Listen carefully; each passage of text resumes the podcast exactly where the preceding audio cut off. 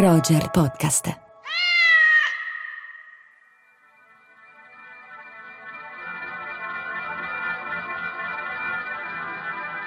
Maestra, maestra, me lo leggi di nuovo? Ancora? Ma Elisa, l'abbiamo letto in classe già la settimana scorsa, adesso abbiamo in programma Ti prego, ti prego, ti prego, Susanna Tamaro. Va bene, solo l'inizio però. Va bene, maestra, solo l'inizio. Questa è quella che chiamano l'ora delle ombre. L'ora delle ombre, qualcuno le aveva confidato un giorno, è quel particolare momento a metà della notte quando grandi e piccoli sono profondamente addormentati. Maestra, lo sai che certe volte, certe volte, certe volte mia sorella di notte si sveglia piangendo e mi cerca la mano nel buio e piange perché non mi trova.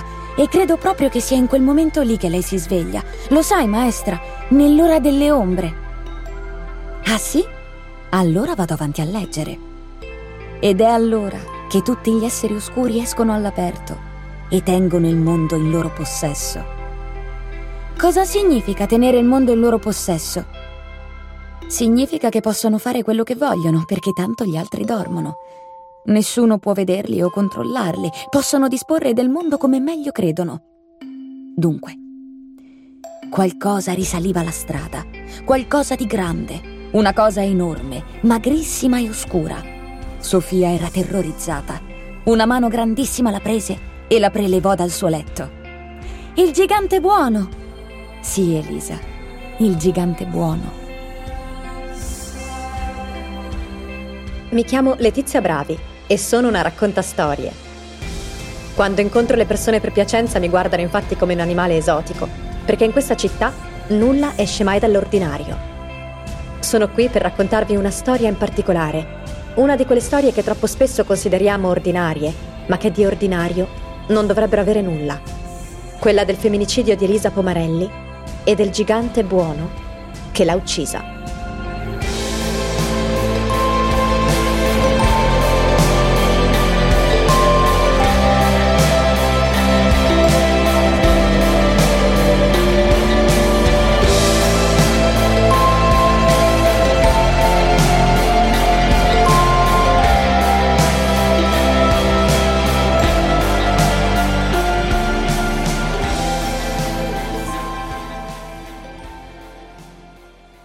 Il grande gigante gentile di Roald Dahl era il mio libro preferito da bambina. E inizia proprio così, con una piccola protagonista, Sofia, terrorizzata e rapita da un gigante che la preleva e la porta via con sé nel cuore della notte e contro il suo volere. Il gigante di quella storia poi si rivelerà davvero buono. Non potremo dire lo stesso per Massimo Sebastiani.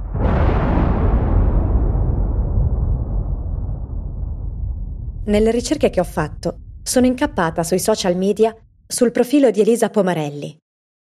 La sua bacheca nel mentre è diventata uno spazio fuori dal tempo, uno scrigno impressionante e virtuale pieno di ricordi e condivisioni di amiche e amici, della famiglia. Lì trovo questo post che risale ai giorni in cui i due erano scomparsi, tra fine agosto e inizio settembre 2019. È scritto dalla sorella Deborah. Elisa, continuo a pensare a tutto quello che è successo. Ho riguardato pian piano tutta la nostra vita. Ti ricordi quanto da piccole eravamo rimaste impressionate dal film del lupo mannaro? E di quanto nella nostra testa eravamo convinte che abitasse al piano superiore della casa della nonna? Ti ricordi quando per convincerti, e per convincere soprattutto me stessa, a salire al piano superiore ti dicevo Ma dai, Eli, i lupi mannari non esistono. Forse sono state le mie parole, Forse è che crescendo abbiamo smesso di credere ai mostri, o forse è che la nostra vita è stata sempre più o meno felice e circondata di amore, ma non abbiamo mai realizzato che il male potesse esistere davvero. Ora, il lupo ti ha presa, e né io né te lo abbiamo riconosciuto, perché era nelle sue sembianze umane. Questa volta sei sola. Adesso che è notte lui è trasformato e io non riesco a darmi pace. Ma non posso far niente se non continuare a scriverti per trasmetterti tutta la mia forza. La potenza e il riverbero che hanno le favole nella nostra vita mi lascia per un attimo interdetta. Tuttavia i giganti non esistono. I mostri e gli orchi neppure, così come il lupo mannaro. Sono metafore. perché ci sono solo persone. Chi era allora Elisa Pomarelli? Ho cercato tra le pagine di giornale, i siti, i social, qualcosa che potesse restituirmene l'immagine, qualcosa che potesse raccontarmi la persona che era e che è rimasta nella memoria dei suoi cari. La persona che possiamo immaginarci anche noi che non l'abbiamo conosciuta, se non come il nome di una vittima riportato su un quotidiano, un nome tra i tanti. Non ho trovato nulla. Mi sono solo imbattuta in una giungla di articoli che cercavano di ricostruire se e come e cosa c'era stato tra i due, come se questo potesse in qualche modo giustificare o contestualizzare una morte. Chi dei due è stato più tratteggiato, seppure in modo superficiale? Alla fine è lui, l'uomo che ancora vive, l'assassino. Massimo Sebastiani. Un uomo buono e semplice, gran lavoratore. Di lei, nulla. Come se il suo annullamento non fosse stato solo fisico, ma anche culturale. Ora, non dico fornirmi la carta astrale o la dissertazione per l'esame del diploma, ma ecco, qualcosa di più di 28 anni amante della natura. Mi trovo quindi su un binario morto.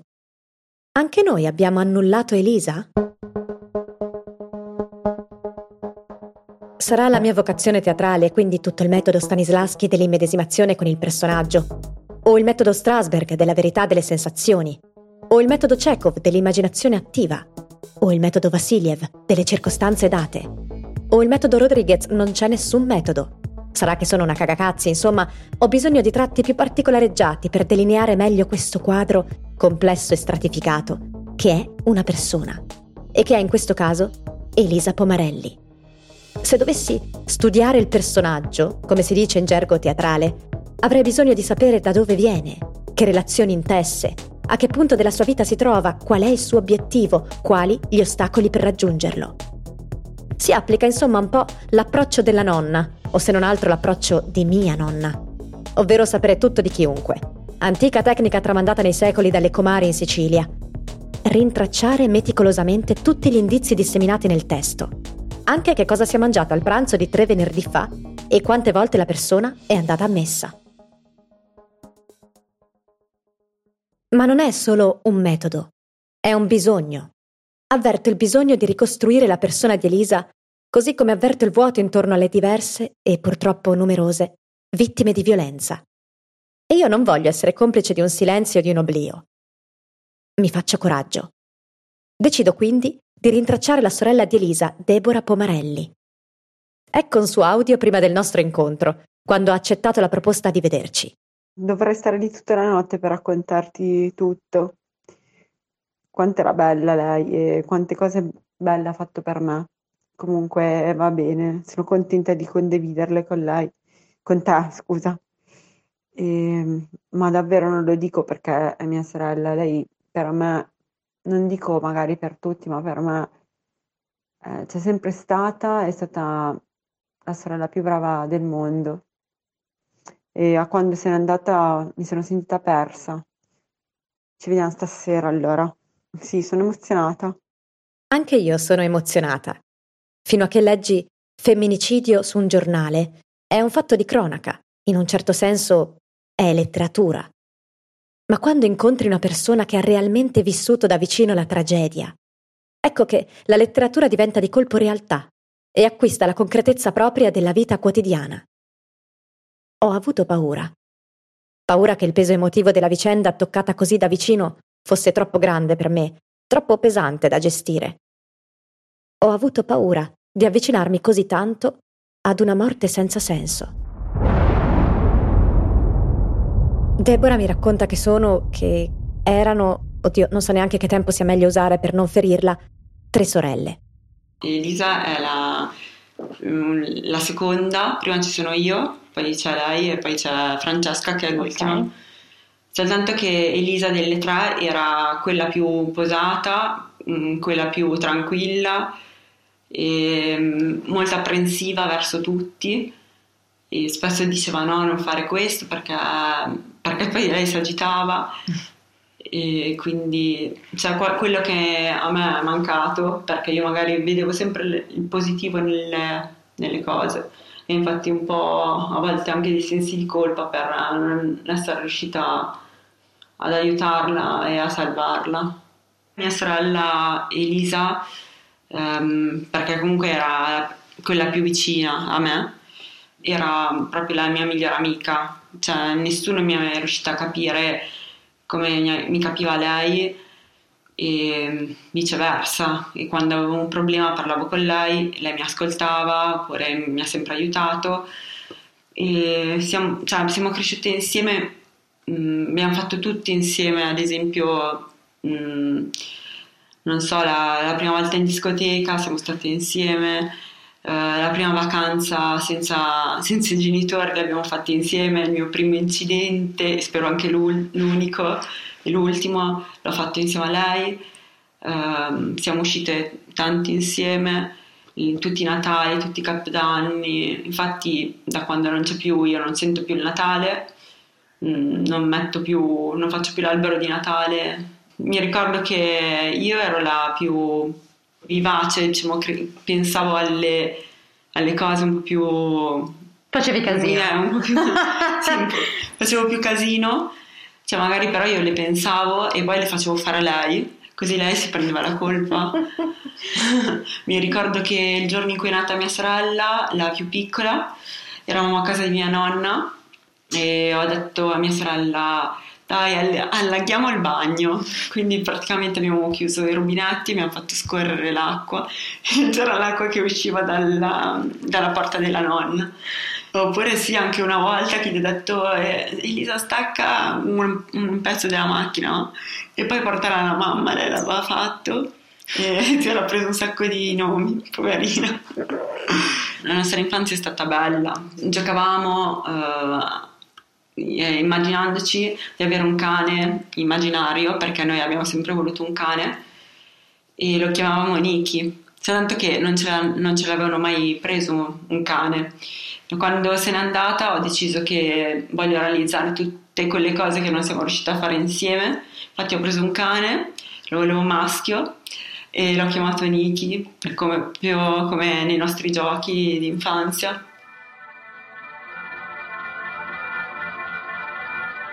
Deborah mi ripete spesso che vorrebbe riuscire a fare quelle cose che non ha potuto realizzare prima, quando Elisa era ancora viva. Penso improvvisamente a mia mamma anche lei ha perso da un giorno all'altro sua sorella. Mia zia aveva 33 anni quando è morta in un incidente stradale. Voleva fare l'attrice, proprio come me. Però mia nonna, lo ricordo Sicilia anni 30, gliel'aveva proibito. Le si era sempre messa contro e mia zia era molto infelice per questo. Quindi, quando poi io a mia mamma avevo detto di voler fare teatro, lei non mi ha mai ostacolata. Anzi, ha sempre cercato di spronarmi, dicendomi io ho visto mia sorella soffrire per non aver potuto portare avanti il suo sogno a causa di mia madre. E quindi io cercherò di non fare altrettanto. Anche mia mamma ha cercato di portare avanti l'eredità spirituale della sorella. Sì, anche per dare un senso di nuovo alla vita.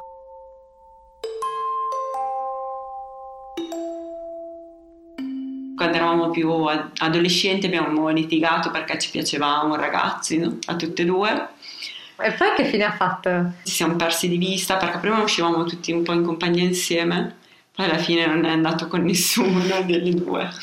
Oh, dicono delle donne, ma mi sembra che siano proprio gli uomini a fare sempre dei danni. Anche Francesca, l'amica di Elisa, mi parla di lei come di una ragazza tranquilla, con cui passava i pomeriggi a parlare o a giocare a pallone quando erano più piccole.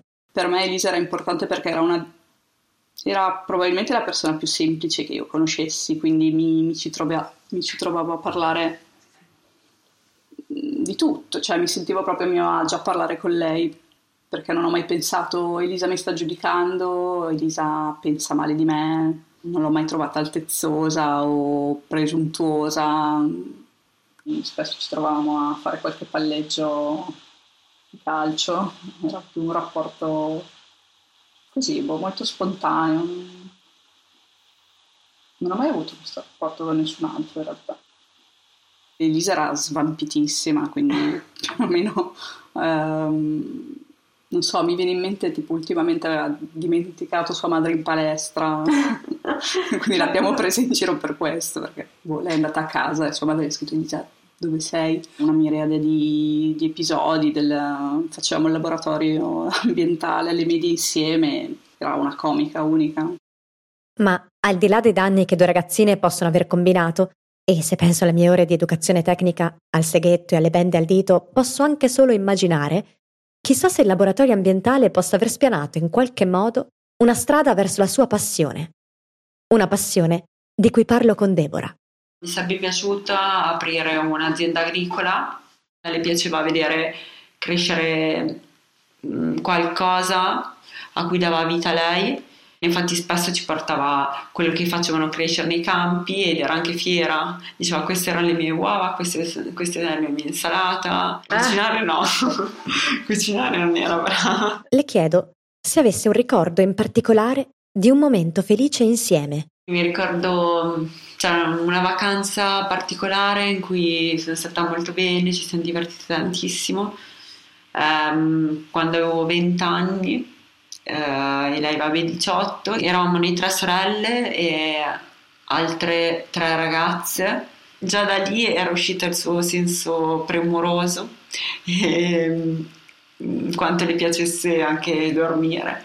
Mi ricordo che tutte avevano fatto la valigia mettendo i vestiti ehm, belli per la sera, comunque era estate, non avevamo assolutamente pensato al freddo. E quell'estate lì è stata freddissima e lei era l'unica che aveva portato nel, e infatti la prendevamo in giro. Nella sua valigia aveva messo soltanto il pigiama e un maglione che questo maglione qua era stato rubato da tutte eravamo in Abruzzo a, a Grotta a Mare È soprattutto un dettaglio raccontato dall'amica Francesca, a ricordarmi che siamo ancora in un lato luminoso dell'esistenza di Elisa. Esistenza di cui un uomo ha poi decretato la fine. Quando andavamo nella stessa palestra io la trovavo sempre sullo stesso attrezzo, col telefono in mano e le cuffiette nelle orecchie e gli dicevo Lisa, lo cambiamo questo strumento o no? Lo cambiamo questa macchina o vogliamo stare qui tutta la sera? Cioè, quindi ogni tanto passo in palestra e dico Lisa dov'è? Dov'è il suo attrezzo preferito? E lei non c'è. Mi batte il cuore. So che devo arrivare all'incontro con Massimo Sebastiani, che Elisa ha conosciuto perché lei aiutava il padre al lavoro. E so che devo farlo con la sorella della vittima. Massimo era, aveva avuto un finanziamento anni fa, quando, mia sorella, quando noi eravamo ancora piccole, con la società di mio padre. Ah. E poi ehm, i miei, cioè Elisa e mio padre contattavano i clienti vecchi per sentire, cioè i clienti che avevano già avuto per sentire se avevano ancora bisogno. E quindi erano andati ad un incontro con lui, lì ha conosciuto mia sorella che era in un momento critico, una, una, una crisi della sua vita, e aveva, aveva perso le amicizie vecchie, in particolare un- una sua amica a cui era molto legata fin da- dal periodo delle superiori. E quindi era molto triste, si sentiva anche lei sempre un po' sola. E Massimo ha conosciuto questa persona estroversa che in qualche modo l'ha colpita, lo vedeva sempre come una persona, una specie di modello da seguire che era capace di fare tante cose, la proteggeva, cioè lui- lei si fidava al 100%. Non ho ascoltato il mio sesto senso perché mm, io avevo, spesso io e lei ehm, avevamo una percezione del pericolo eh, reciproca. Ehm, ad esempio, già quando eravamo piccoli, cioè adolescenti, era successo che eravamo cadute in scooter la stessa sera, eravamo in giro insieme, però io ero salita in scooter con un ragazzo e lei con un altro. Noi, io e quel ragazzo siamo cadute, caduti e mi sentivo che era caduta anche lei, infatti l'ho chiamata e gli ho detto sei caduta e lei mi ha detto sì. E anche eh, mi è successa una cosa stranissima un mese prima che lei scomparisse, eh, quindi sì, circa un mese prima, praticamente era, si era, mm, era avvenuta la stessa cosa che poi era successa il 25 agosto, cioè erano le 11 e lei non era ancora tornata, E però non so perché mi è iniziata a venire una paura, una paura, cioè mm, proprio che non aveva una logica perché comunque eh, avevo proprio paura che lui gli avesse fatto del male. Quella sera lì entrambi avevano il cellulare scarico, quindi non rispondevano. Eh, mia sorella poi aveva, mi aveva comunque rassicurato, mi aveva detto che in, da quel momento in poi se avesse fatto tardi eh, mi avrebbe avvertito, mandato un messaggio e così è stato fino, fino al 25 agosto la sua scomparsa. Però vedendo come era molto apprensivo nei suoi confronti, non avrei mai pensato che arrivasse a fare tanto. Però poi sì, effettivamente se ripenso, ultimamente i suoi messaggi erano molto, molto... Cioè ogni, ogni, quasi ogni giorno mi scriveva com'era Elisa, cosa doveva fare, ehm, cioè che lui l'amava, però era troppo ossessivo. E poi anche quando uscivamo, quando c'era, cioè magari eravamo, lui la chiamava sempre verso le 10, se lei era fuori mi diceva stai zitta che dico che siamo a casa perché sennò ci rimane male. Credo che pian piano sia diventata sempre un po' più mh, intensa da parte sua perché vabbè mia sorella eh, all'inizio, anche, anche, ultimamente, era sempre un po' confusa su quello che voleva a livello, sulla sessual- sessualità. E, mm, cioè, mi, detto, mi, aveva detto, mi aveva confidato che all'inizio magari aveva provato ma, non, cioè, a cercare di, di, stare insieme a lui, non, ma tipo tre anni prima, no? Però mi ha detto che non ce la faceva, era più forte di, di lei e quindi cioè, gli aveva detto che non ce la faceva. Non so come si possa reagire a un evento di questa portata. Ho chiesto a Deborah come e quanto tutta questa vicenda abbia impattato sulla sua vita e sul suo modo di relazionarsi con le altre persone. All'inizio eh, avevo perso proprio sicurezza in me, eh, non mi fidavo più di nessuno ho fatto un anno praticamente qui, non, sono uscita. Delle persone avevo sempre paura che magari dicessero delle cose e poi ne facessero altre. Poi, come ho già detto, il mio cane non so come mi ha aiutato e mi ha fatto rivedere comunque che la vita può essere bella e pian piano mi sono ripresa. Prima magari vedevo più la vita magica e adesso invece mm, ho visto la crudeltà della vita e mi piacerebbe anche cioè, fare tutto quello che lei non è riuscita a fare. Ho preso soltanto una casa con un giardino bello grosso e un po', cioè, credo che farò l'orto e magari coltiverò qualcosa per sentire quello che prova lei quando faceva crescere le pianticelle sono tornata a sognare. Però sì, il motivo diciamo, che mi porta a continuare a, a sperare in qualcosa è perché ho capito che comunque io ho avuto la possibilità di vivere e lei no.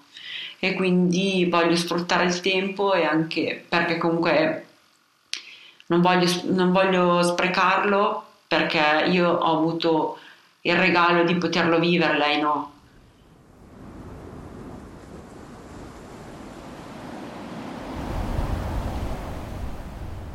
La paura iniziale che provavo prima di questo incontro si è sciolta gradualmente, come se alcuni ricordi luminosi di Elisa, il pigiama nella valigia, le cuffiette nelle orecchie, me l'avessero resa vicina, mi avessero ricostruito tutto un altro lato della luna, quello non in ombra.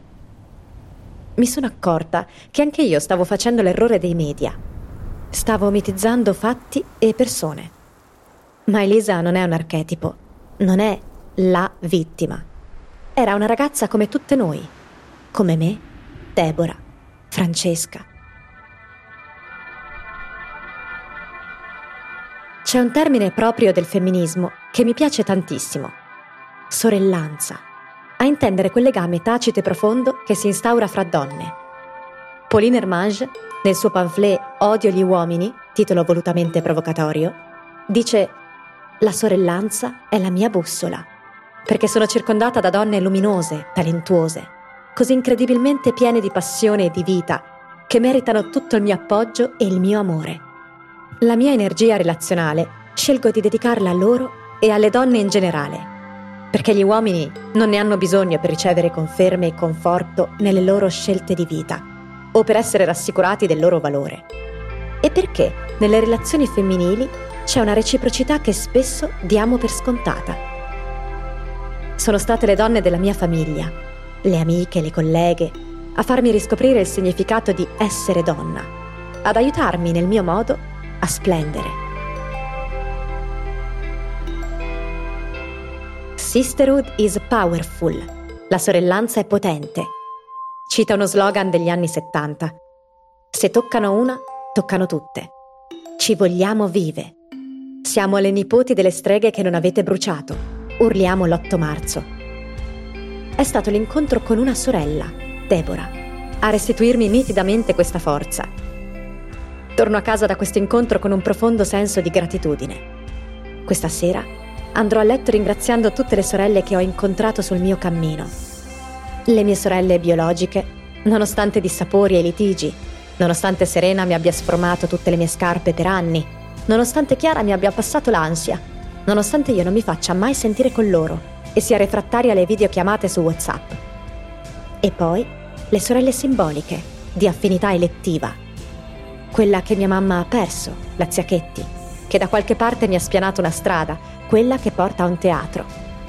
E poi quelle che incrocio per strada, in palcoscenico, online, a Milano, a Buenos Aires, nello studio dei miei, in una sera di fine febbraio.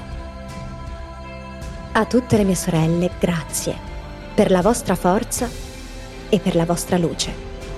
Il femminismo è il contrario della solitudine.